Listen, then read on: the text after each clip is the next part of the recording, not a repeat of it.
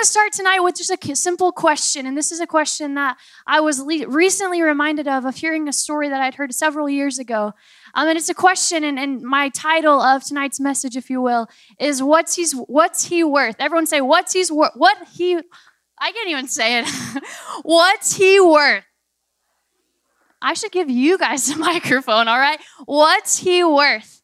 And I think this is a question that, as a believer, as a follower of Jesus, I would encourage you that if you haven't asked yourself this question, that this is a question we should daily be asking ourselves of what do we believe that Jesus and his payment on the cross is worth?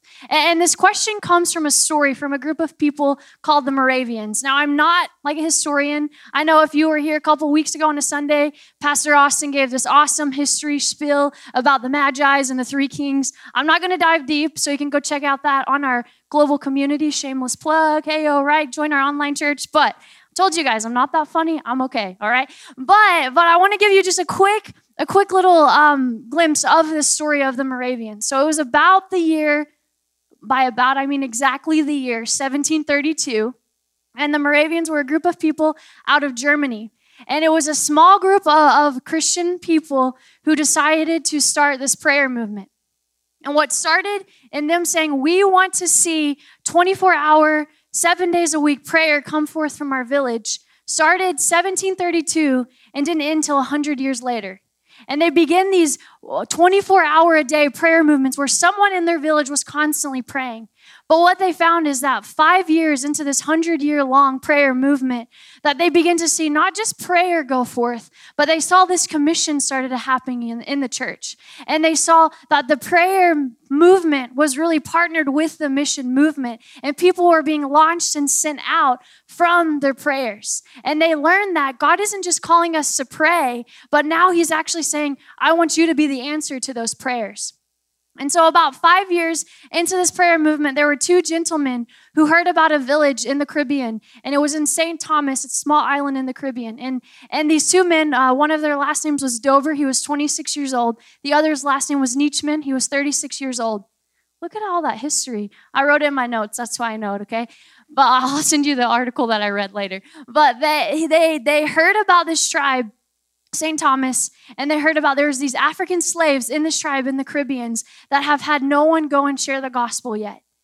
And they learned that the only way that they someone could go and be a part of the tribe in St. Thomas was to actually become a slave. And so these two German men took themselves to the port and said, We are willing to be sold as slaves on your ship so that we can go and share the gospel with these men. And when they got there, they actually were told there's absolutely no way that you, as two white men, are going to be sold and, and purchased as slaves. And so they had to work another way. But when they were asked later on, why were you willing to sell yourself as slaves? Why were you willing to give up every single thing you know? And this is what they said. I want to read this word for word.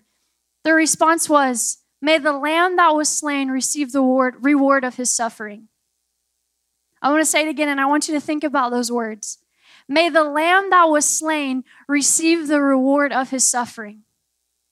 What is he worth? Right? What's he worth to you? That can you look at your life and and I'm I'm kind of one of those, I just get to jump in, challenge you a bit, and leave. So, to hear my heart. I love you. I know that we're all on a journey, but I can't help but challenge you tonight because I believe we're living in a time that the church has to wake up and we can't be silent any longer.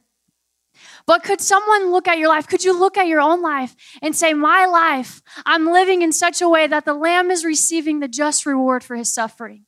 That what Jesus paid on the cross 2,000 years ago, his very life coming in the form of man and becoming like us, born in an infant, so that he could grow up and live life very human. I don't know about you guys, but being human isn't always fun, right? That's not always the greatest thing. He did that.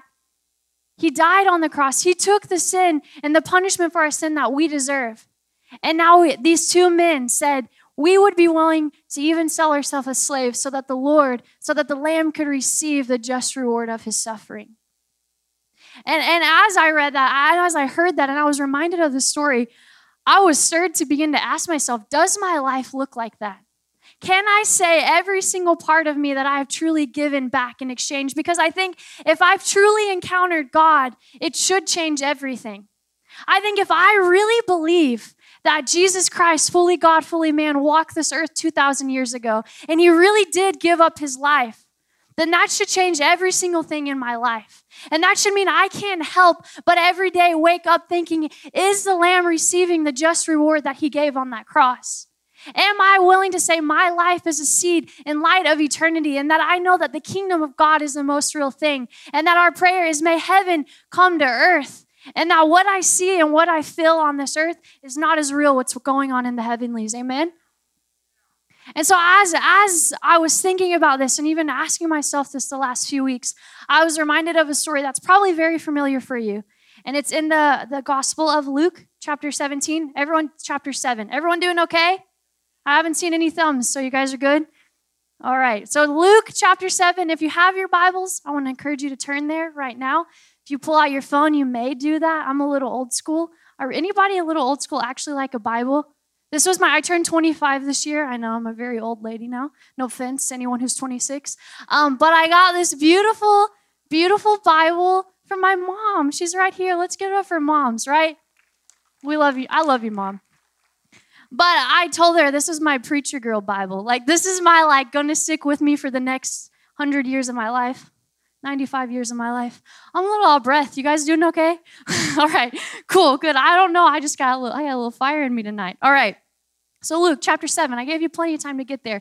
I want to encourage you with something, a little side note, is that the word of God is true and it's alive and it's active and it's real. More real, right? It's a, a double edged sword cuts through bone and marrow, right? So, I need us to know that if we, as the Jesus people, are going to live a life where he's receiving the reward of his suffering every single day, we have to have some foundations of truth. And especially right now in our culture, if we don't have a truth to stand on, then then we have nothing, right? Then we're going to fall for everything. And I was recently talking to um, a family member of mine, actually, and he was, I went and visited him a few months ago, and he was asking me, he said, Man, Sierra, I really just, I need help. I need some help with something. And I said, okay, what's going on? He's my uncle. And he said, you know, my, my friends of mine, they have a son who has come out and said he's gay. And I don't even know what to tell them. And, and he's like, you know, they can tell them, they can tell him like, it's, it's in the Bible, it's wrong. Like you shouldn't, you know, you should marry a wife, all those things. She's like, but I don't even know what to do. And, and we had a good conversation and I got to encourage them but with even some things I want to encourage you with tonight. But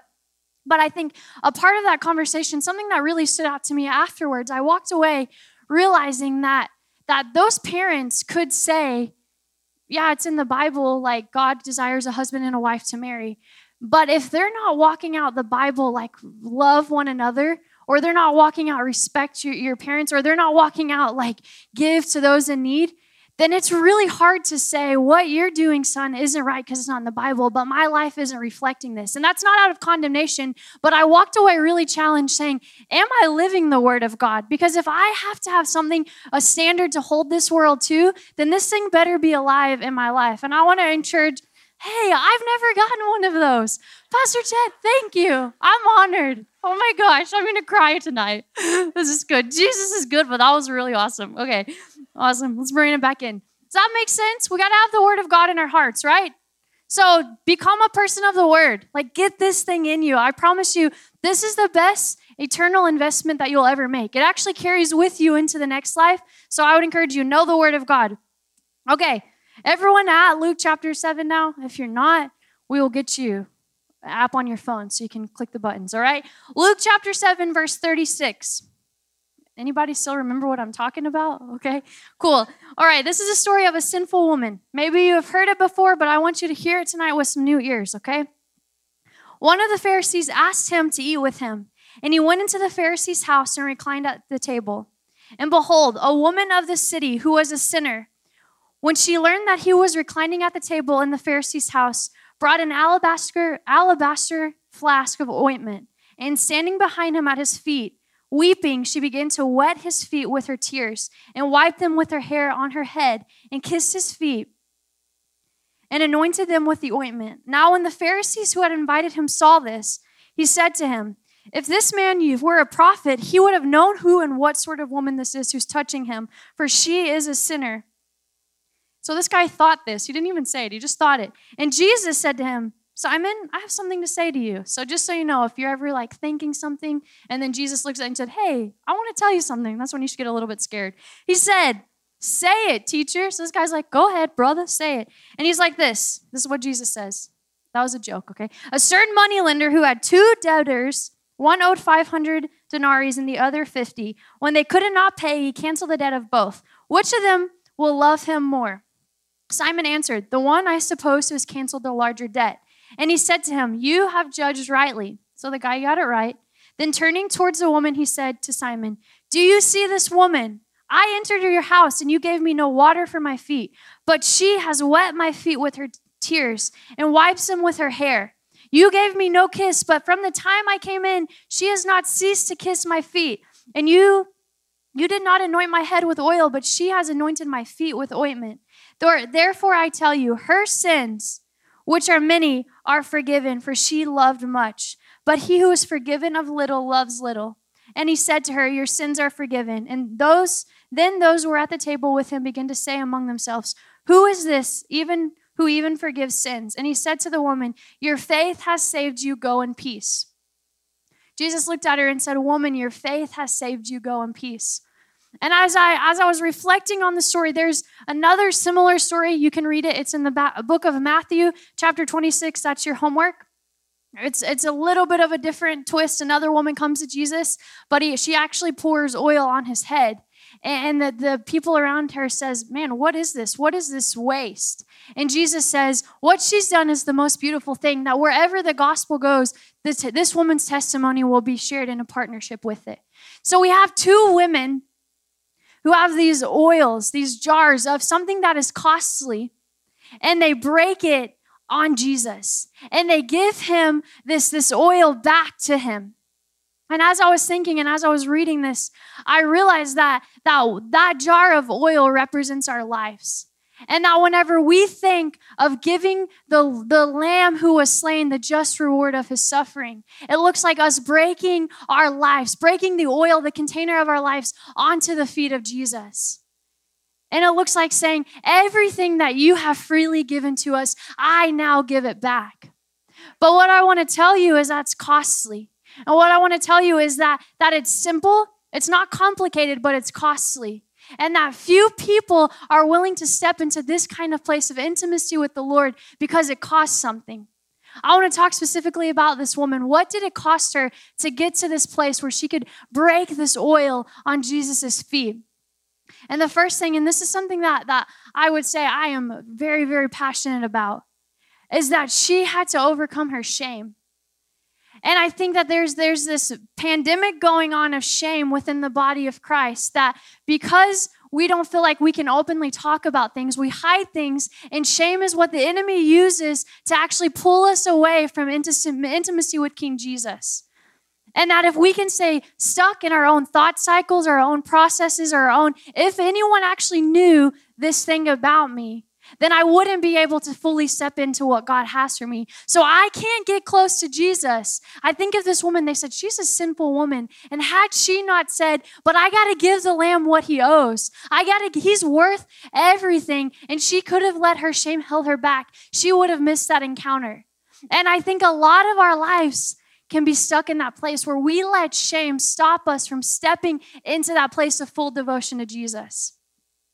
And what I what I've learned in my own life is that it's only in stepping into community that shame can be broken on your life.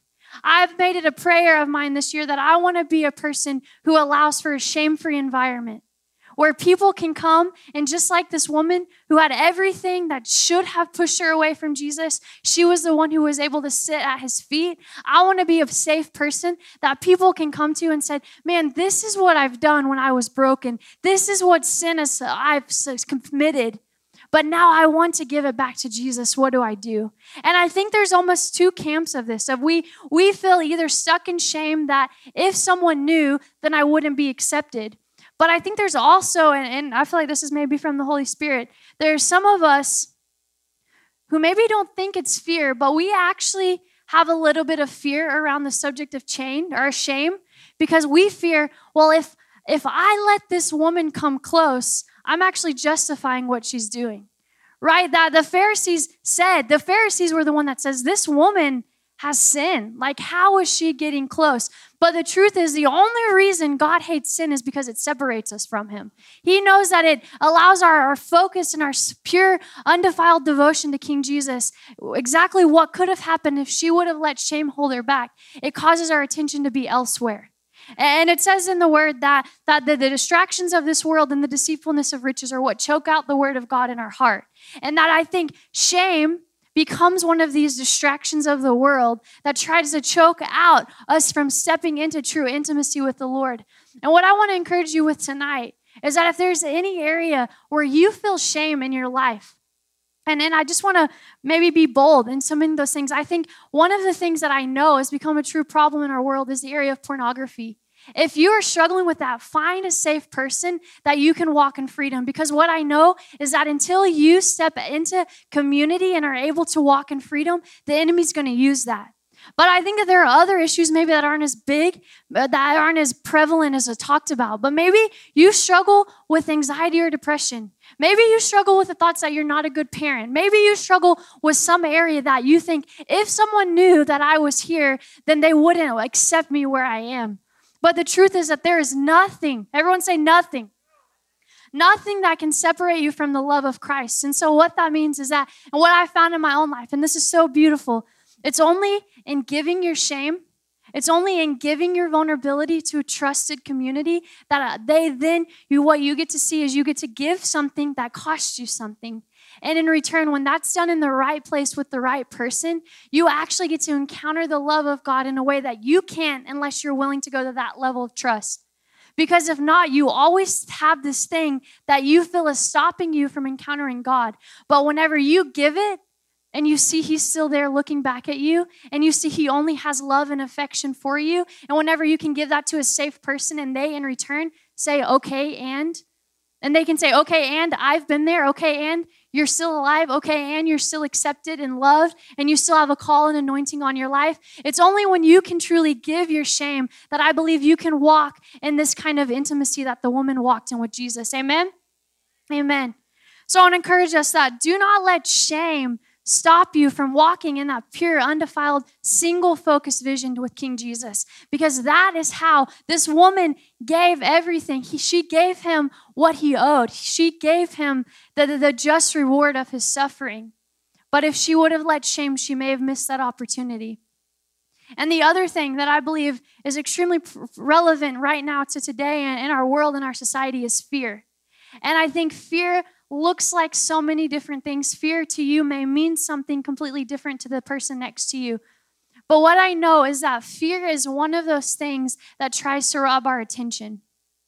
And I was listening to uh, actually a message this morning by a pastor, and he used this analogy. And I, I obviously, in case you don't know, I'm not much of a hunter out there. In case you thought I was just out in the backwoods shooting some deer, you were wrong, okay? Shocker, I know, right? But he, t- he talked about um, a sniper in, in the army. He talked to, I think the snipers are in the army. The army's good. Yeah, we're good. Okay. You guys follow me, all right? He talked about a sniper, but this pastor was talking about how a sniper has one job. I knew I'd catch all the, the men's attention. They're like, yes, tell us about the snipers, all right? No, I'm just kidding. That didn't happen. It's in my mind that happened, okay? So the snipers are, the snipers have one job. I just, that was funny. Okay. My mom's here to laugh for me, all right? Snipers have one job. Everyone say one job. Okay, snipers have one job, and that one job is to shoot whatever that thing is that their target is. They have a single devotion, one aim, one goal. And this pastor who was sharing this obviously looked into this a lot more, but he said that he'd heard a story of one sniper who crawled from a point from about here to that other side of the stage. But because of his one goal, his one objective, he could not be seen. It took him several days just to make that journey because he was so focused and had to barely move at all to get there. And then he talked about how the sniper even shared that. When you're in that state of mind, you're so focused that you notice a simple change in the blade of grass because he has one goal. And I think, what does it look like whenever we say, May the Lamb re- receive the reward for his suffering? I think it means that we understand as believers, we have one single purpose. And I believe that purpose is to look like Jesus and to glorify him on this earth to know him and to make him known, to, to see, to receive his love, and then to share that love with this world. We have one single devotion that we are called to.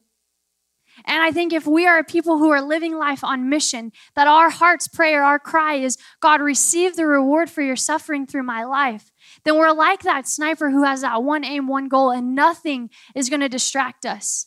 But what I know is that too often fear sneaks in and it stops. It's that, it's that if that sniper is on mission, but he hears a noise over here and he loses focus and attention, it could totally mess up his shot. And I think too often in our own lives, fear, whether that's fear of man, whether that's fear of circumstances, fear of the unknown, fear of finances, whatever it is, fear in any form, robs our attention so that we lose that single devotion to King Jesus. And I believe if we're going to be a people who say, may he re- receive the reward of his suffering, it allows us to step out of fear and truly into faith. And I know we've been hearing this all year long of letting fear go and stepping into faith. But I think about the Apostle Peter. And Peter was this man who, in a moment of fear, denied Christ three times. And in a moment of what will people do and say, he allowed that fear to sway his attention for a bit. But what I love, there's this incredibly beautiful story after Jesus is risen from the dead. That, that Jesus is out on the shore and the Peter and the, the disciples are in the boat. And Jesus is sitting on that shore and he says, Cast your net to the other side. And Peter heard something very familiar. He heard the sound of his father. And he says, That's our Savior. And Peter quickly clothes himself because he was apparently fishing nude. He quickly clothes himself and he jumps in the water and he swims towards Jesus. He leaves everything behind once again and he goes after his Savior. And when he's there and he says, Peter, do you love me? And he says, Yes, Lord, you know I love you. This really first dialogue since he let fear sway his attention. But Jesus' response was, Then I got something for you to do. I need you to go feed my sheep. And he says it again. Three times Jesus asks him because he redeems the three times that Jesus, Peter denies him. And in return, Peter steps into the greatest calling and purpose and anointing that he could ever because he allowed fear to go, even though he made a decision for a moment to lose his gaze. But he quickly, through the love of God, locked eyes with his Savior again and stepped into being one of the founders of what we know as the church today. And what I believe is that whenever we allow faith to overcome our fear, then we're able to position ourselves to step fully into being the church that Christ created us to be. And I was reading in the book of Acts this week, and I was reading a story in Antioch where it says, in Antioch is when the church, the, the disciples were first called Christians, and tears came to my eyes because I thought, how beautiful is it that there was a group of men and women who 2,000 years ago said, we're going to be a people who give the Lamb the reward for his suffering. And we're going to be called these Christians who are going to go out in a seemingly impossible task. Us few numbers are going to impact the entire world. But they were able to see beyond their fear. They were able, like Peter, to get over their shame. And they were able to step into being the church that Jesus Christ called them to be. And what they've done has impacted what we're doing today. And it says in the book of Hebrews, chapter 11, at the end of the chapter, it says that the beautiful thing is that their faith is not apart, uh, complete apart from our faith. And that He is calling us as a church today to continue on the legacy. And I believe if we're going to give the Lamb the reward that He deserves for His suffering, that we have to be a people who says we are willing to think generationally. We are willing to say, I'm going to step over my shame. I'm going to step over my fear so that I can see the name of Jesus Christ carried into the nation. So I can see the name of Jesus Christ carried into my school and into my workplace and into my family and into Walmart right? I love the name of Jesus going into Walmart because how many of you know the people at Walmart need Jesus? Amen? Amen. And so as I was praying for you guys, and as, I, as I'm thinking about this concept of how do we get to that place of surrender, that place of living life on mission, our single pure devotion, Jesus. Again, it's simple, but it's costly. I want to encourage you wherever you're at to not let those two things of shame and fear to stop you from stepping into what God has. But I love what he ends this chapter by saying to that woman. He says, "Your faith has saved you. Go in peace." And over and over again in scripture, we see when Jesus moves in power, peace always follows. That he told the woman who comes and he, she pulls on his garment and he touches her body, he says, Peace be, he says, Peace go with you, woman. Whenever he calms a storm, he allows his power to go out, and then he says, Peace be still. That every time his power goes forth, peace always follows. How many of you know that our world needs peace today? Amen? Our world needs peace in this time in history. The people in your life need peace. Your parents need peace. The people that you work with need peace. And the way that that happens is whenever we, as a church of Jesus Christ, operate in a power, the power of the Holy Spirit, that He guarantees His peace will follow. He says, Your faith has saved you. Now go in peace. And I believe whenever we give the Lamb the reward of his suffering and we allow shame and fear, we press through those things to break ourselves as these oils on the feet of Jesus, then we allow ourselves to carry the fragrance of peace of him wherever we go. And I love that question in, in that, that same story in the book of Matthew when they said, Man, what waste is this? That this woman is pouring this oil on Jesus' head. And they said, What waste is that? And I think that in order to live this way, what you have to understand, what I have to understand, is that this requires a perspective shift. It requires us saying, I can't think in the natural. To be a person on mission, living life with the kingdom as our sole focus, we can't think with human mindsets. We have to tap into something greater. When Jesus prays, Lord, let heaven come on earth as it is in heaven, that's a shift in perspective. That's a shift in mindset saying, I'm no longer living a life perceiving what I can see in the natural as the most thing, but I'm stepping into something that's supernatural. And I'm going to allow the things of the Spirit to become more real in my life than the things of my five physical senses. And I think if that woman would have thought in the natural, just like in the moment, those Pharisees were thinking in the natural, man, what waste is this? That if you think in the natural of living this kind of lifestyle, and you think about allowing your life to be this alabaster jar that's broken at the feet of Jesus, that if you think in the natural, it will look like waste. It will look like you giving up your life and what the world would deem as important things like having so much money that you could have everything you want. It looks like having having the perfect job or the perfect home or the whatever those things are. And what I know is none of those things are bad. Those things are just things. They're not good or bad to God. But what I know is that if He doesn't have your heart, those things rob your attention. But the same is so true that if He does have your heart, I love Pastor Dwayne on Sunday said, God is giving provision to the people who understand His covenant. And that if we are going to be a people who walk this kind of way, we have to first let Him have our heart. And now we have to say it's not waste because I see with a different perspective. So when he tells me to give, I'm going to give with joy. If he tells me to sow, I'm going to sow with gladness. If he tells me to receive, I'm going to receive with open arms, knowing I'll freely give it back to him at any point.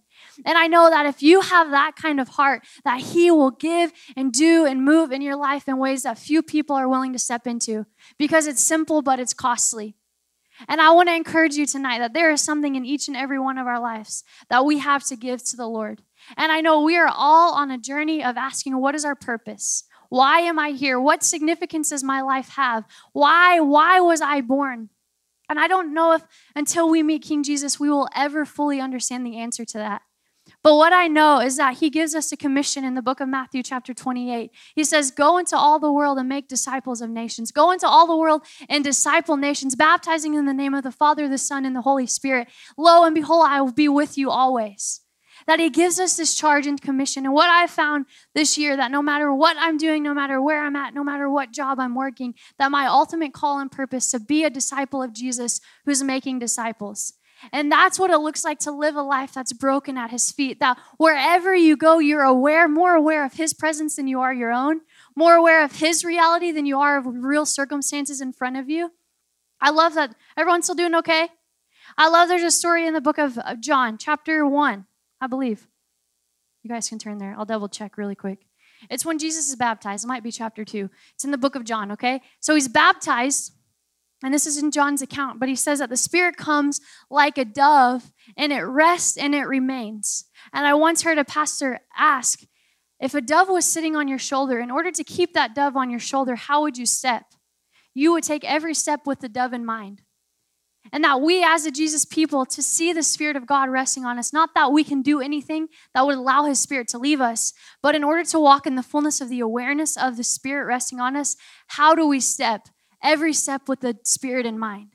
And I think to live a life of this kind of devotion to Jesus, it looks like we are living every step with the Spirit in mind. And my eyes aren't on circumstances, my eyes aren't on my feelings. Those things are real and I don't ignore them. I once heard emotions are like children.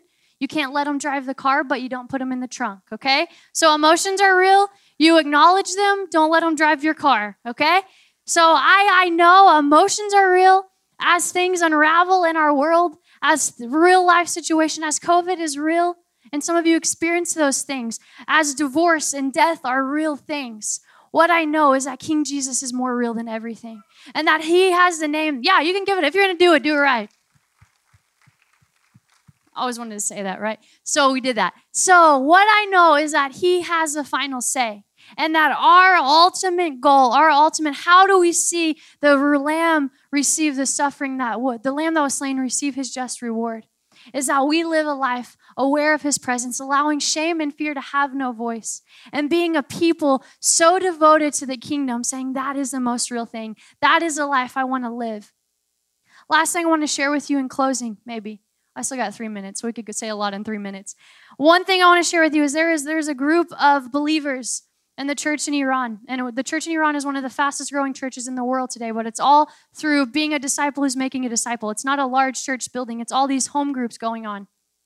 Mostly led by women, by the way. I'm just throwing that out there, okay? But, but the church, well, they have this saying that, that before um, the Jewish people would greet each other with this phrase shalom, which means peace. But once the Gentiles were grafted into the Christian, Christian faith, they changed this phrase within uh, Iran to Maranatha. And Maranatha's direct translation means, Come, Lord Jesus. So whenever I encounter a believer, I encounter them with, Come, Lord Jesus. And they encounter me back because it's that reminder of this is why I'm alive, is to see see the return of our King. That the reason I live is to make Jesus known in such a way that I know he is coming back one day for a pure and spotless bride without spot or wrinkle or blemish. And I want to be a part of that. So whenever I live life on mission, I live with this Maranatha cry inside of me of come, Lord Jesus. And knowing that that is the reason that I exist. And I want to encourage you tonight to ask yourself that question of what does it look like to live a life that the lamb that was slain receives the reward of his suffering because i believe whether you are a stay-at-home mom whether you are a businessman, whether you work at Walmart, you're going to college, you're retired, whatever it is, that you have a part to play in, in seeing the church of Jesus Christ alive on the earth today. That you have, you are a disciple of Jesus, that you have someone in your life that you can reflect his goodness to, that you have someone in your, your life you can reflect his love to. And what I know is that he is coming back for a bride that is fully awake and I believe that that of all times, this is the time that we have to wake up, church. That we can't remain numb and silent any longer. That the world is longing for peace. They're longing for hope. They're longing for something. And what I know is the answer is the return of our King. And how we see that return is we make him known everywhere we go. We see that his people choose to step into knowing him and making him known. So I want to encourage you to not allow shame and fear to stop you from those things. As as we close, the band can come up, or I might keep talking. I just want to I want to end tonight sharing you with you um, just a vision that the Lord gave me recently, and um, this might be very abstract for some of you. That's okay. Just hear me out. I promise I'm not a crazy person, okay? Um, but when I pray and I talk to God, He speaks to me in pictures. And often in prayer, I have time where I'll go and be alone with him. And I feel like there's a certain place that that he likes to encounter with me. And and in this picture that he's given me, I, I always meet Jesus at this tree. Are you guys okay with this? Okay, it's good. Because the Spirit is the most real thing. So, what I know is that He transcends time, space, our understanding. And so, He created the natural things so that I can encounter Him. Your imagination is made from God so that you can imagine and talk to Jesus. The reason why kids have imaginary friends, I believe, is so they can understand who God is. Okay, just so you know that. All right, so back to this tree. I'm meeting Jesus at this tree. And earlier this year, I was just at a place of being really broken before the Lord. Had had just found myself at a place of life where where I wasn't fully walking in what He had called me to. and and I saw this picture walking to this tree with Jesus. And I I walked through this garden and it it was very overgrown and it was um, very over unkept. It was just really terrible. But I remember thinking man this feels so familiar. Like I I know this place but I don't recognize it and as I was talking to the Lord I felt him say Sierra this is your heart and these are dreams and things that you have not stewarded well recently but what I want to do is I want to work with you on these things and I want to till this garden with you and I want to make it beautiful again. And so over the year, uh, throughout prayer and, and my quiet time with the Lord, I found myself and Him working on this garden of my heart. And I found us tilling up things, deep roots I didn't even know were there. And I found us, you know, finding beautiful flowers and Him teaching me something and all, all of these very imaginative things. But it was so beautiful. A couple weeks ago, I was praying and I was praying and I was so ready just to be with Jesus. And I, I, I walked up to this garden again. This is just a picture in my mind in my prayer. And I walked through this garden and it was beautiful. And there were so many wonderful fruits being produced. And there were all these people in the garden taking this fruit, like, man, this is so good. This is awesome. I love this fruit. But what I found was, as beautiful as the garden was, I knew that Jesus was right on the other side. And I thought, man, this is awesome. But I quickly walked to the garden because I wanted to be with my king. And I think that God has incredible things for us. But the biggest thing that this woman understood is that that above everything, my true call is to be with my king. It's not about the fruit that he it's not about even the things we can do for him. It's about are we a people who know how loved we are that we just want to be with our king. And I think that's what that woman understood as she broke that that oil on Jesus' feet. That's what that those two men understood as they were willing to sell themselves as slaves to make Jesus known. They just wanted to be with him. So would you just close your eyes where you are? And I want to I want you to ask yourself those questions of man, what what is stopping me from fully living that broken life before him, that, that oil being poured out on him, that life that he's receiving the reward for his suffering. What's stopping me from those things? Is it fear? Is it shame? Is it is it the unknown? Is it I just feel a little bit apathetic and I, I don't have energy? Whatever it is, what I know is that King Jesus is ready for you to pour out your life before him. That nothing once again can separate you from the love of God. And we're going to go into a time of singing the song. And if you want to stand, you can. If you want to sit, you can. But the song is all about our lives being poured out on Him. And just like that woman, he says, Your faith has healed you. Now go in peace. I believe tonight that as you allow your life to be poured out before Him, that He's going to give you a faith that's so tangible that we're going to see signs and wonders and miracles like the book of Acts. And He's going to give you a peace that's so real that people around you are going to encounter the love of God. So let's worship tonight.